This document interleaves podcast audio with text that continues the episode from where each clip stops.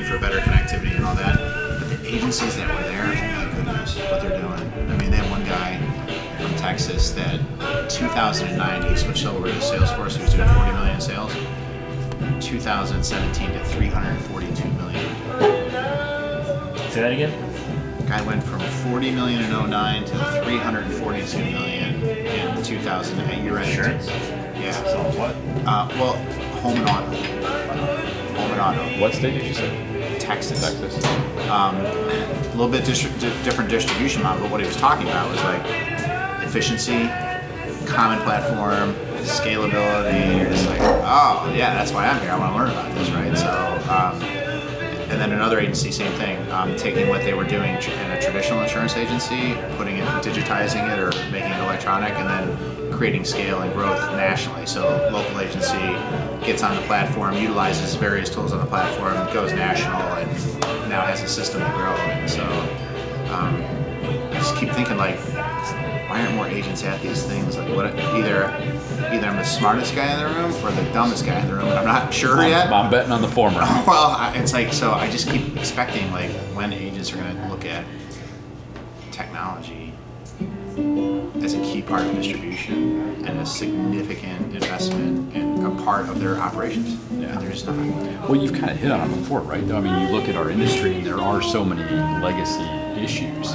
And I think they will get there just like everything else, but there needs to be a very clear path defined for them to follow. There's not too many agencies that are doing what you're doing and basically just saying, I'm making this invest. I've recognized this opportunity. I'm making this investment, and I don't know exactly what the outcome is going to be. Historically, we are show me what the outcome is, and then I'll make that investment and follow the path. I know, but like when I look at it, I'm like, okay, there's two choices.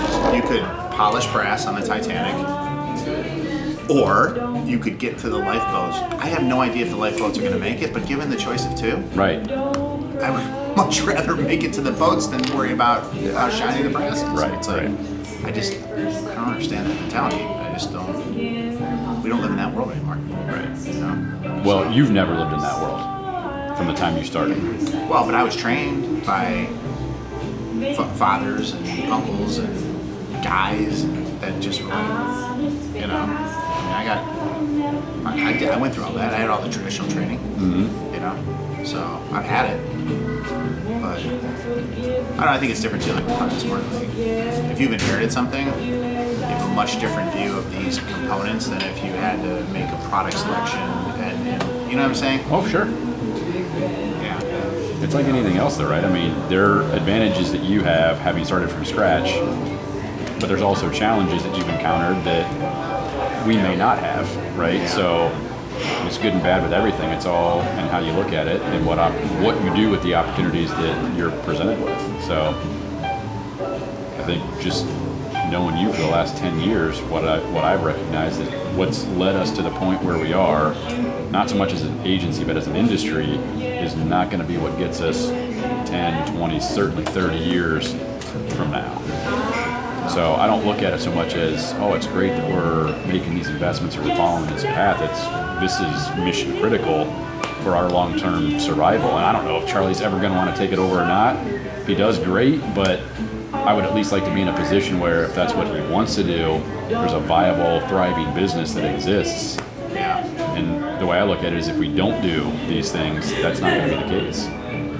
Yeah, and I think part of, I think what you're realizing too is part of your legacy to Charlie is your preparedness for him. Yeah. And I don't think that was the case with generationally in insurance agencies. It was just like, hey, there's a business here. You're welcome. Mm-hmm. like, right? There's Yeah. people doing things. I do, I've done things. Yeah. Now you're gonna do things, right? Now pay me three times for ten years, right?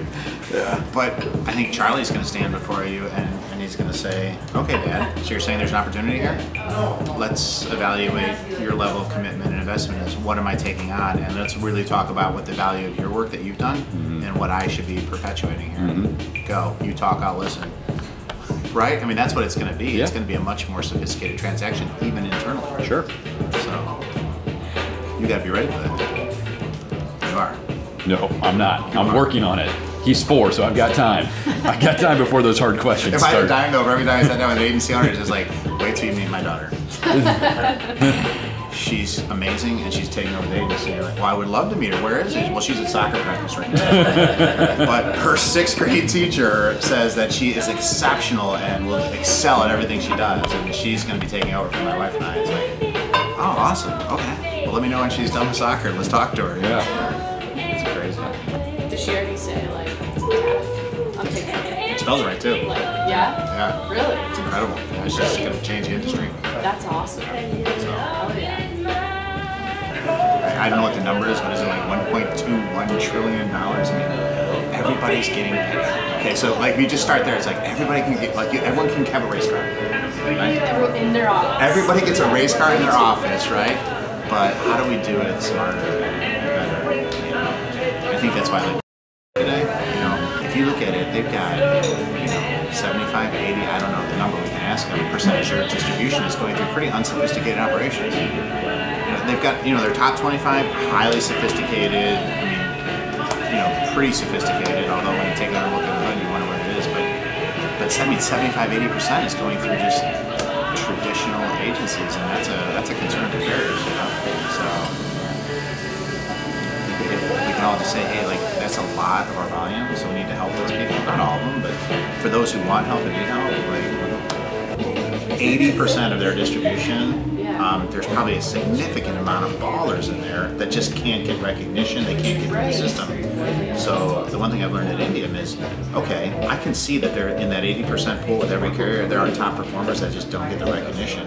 They lack the tools, they lack market access, they lack the relationships, whatever it is. But if they could just get that thing, they're going to be a top 20 percenter. And so, how do we build resources where that person can opt out and opt up, right?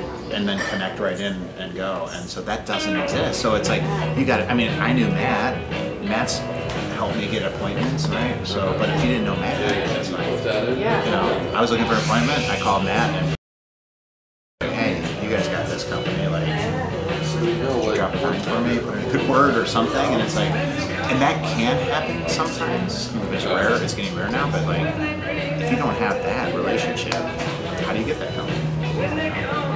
I don't know. I don't know how you get it. So there's this big subjective part of it that just still sucks. And nuts. Yeah, it does, but the more, so like the technology that you're building, the more you can sort of, um, what's the Roll word. I'm looking for? Yeah, but the more you can make, simplify or make, you know, make these sort of more objective pieces easier to just sort of plug play, then the, you can spend more time on the subjective stuff. As an agency now, or an agent now, has to spend so much time piecing together tools and trying to figure out what works. I mean, it's just like, it makes your head hurt. To put an onboarding campaign together, what should take three hours takes three days.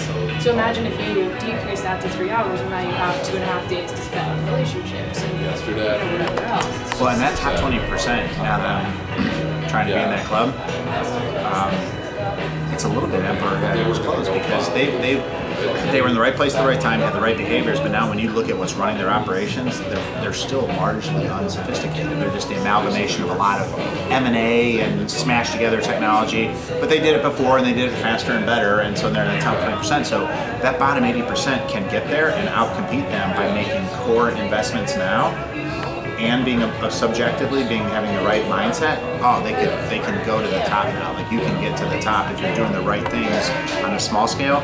You're going to be able to unpants the, the incumbents because they haven't made those investments. They've been sitting on size for something. You know?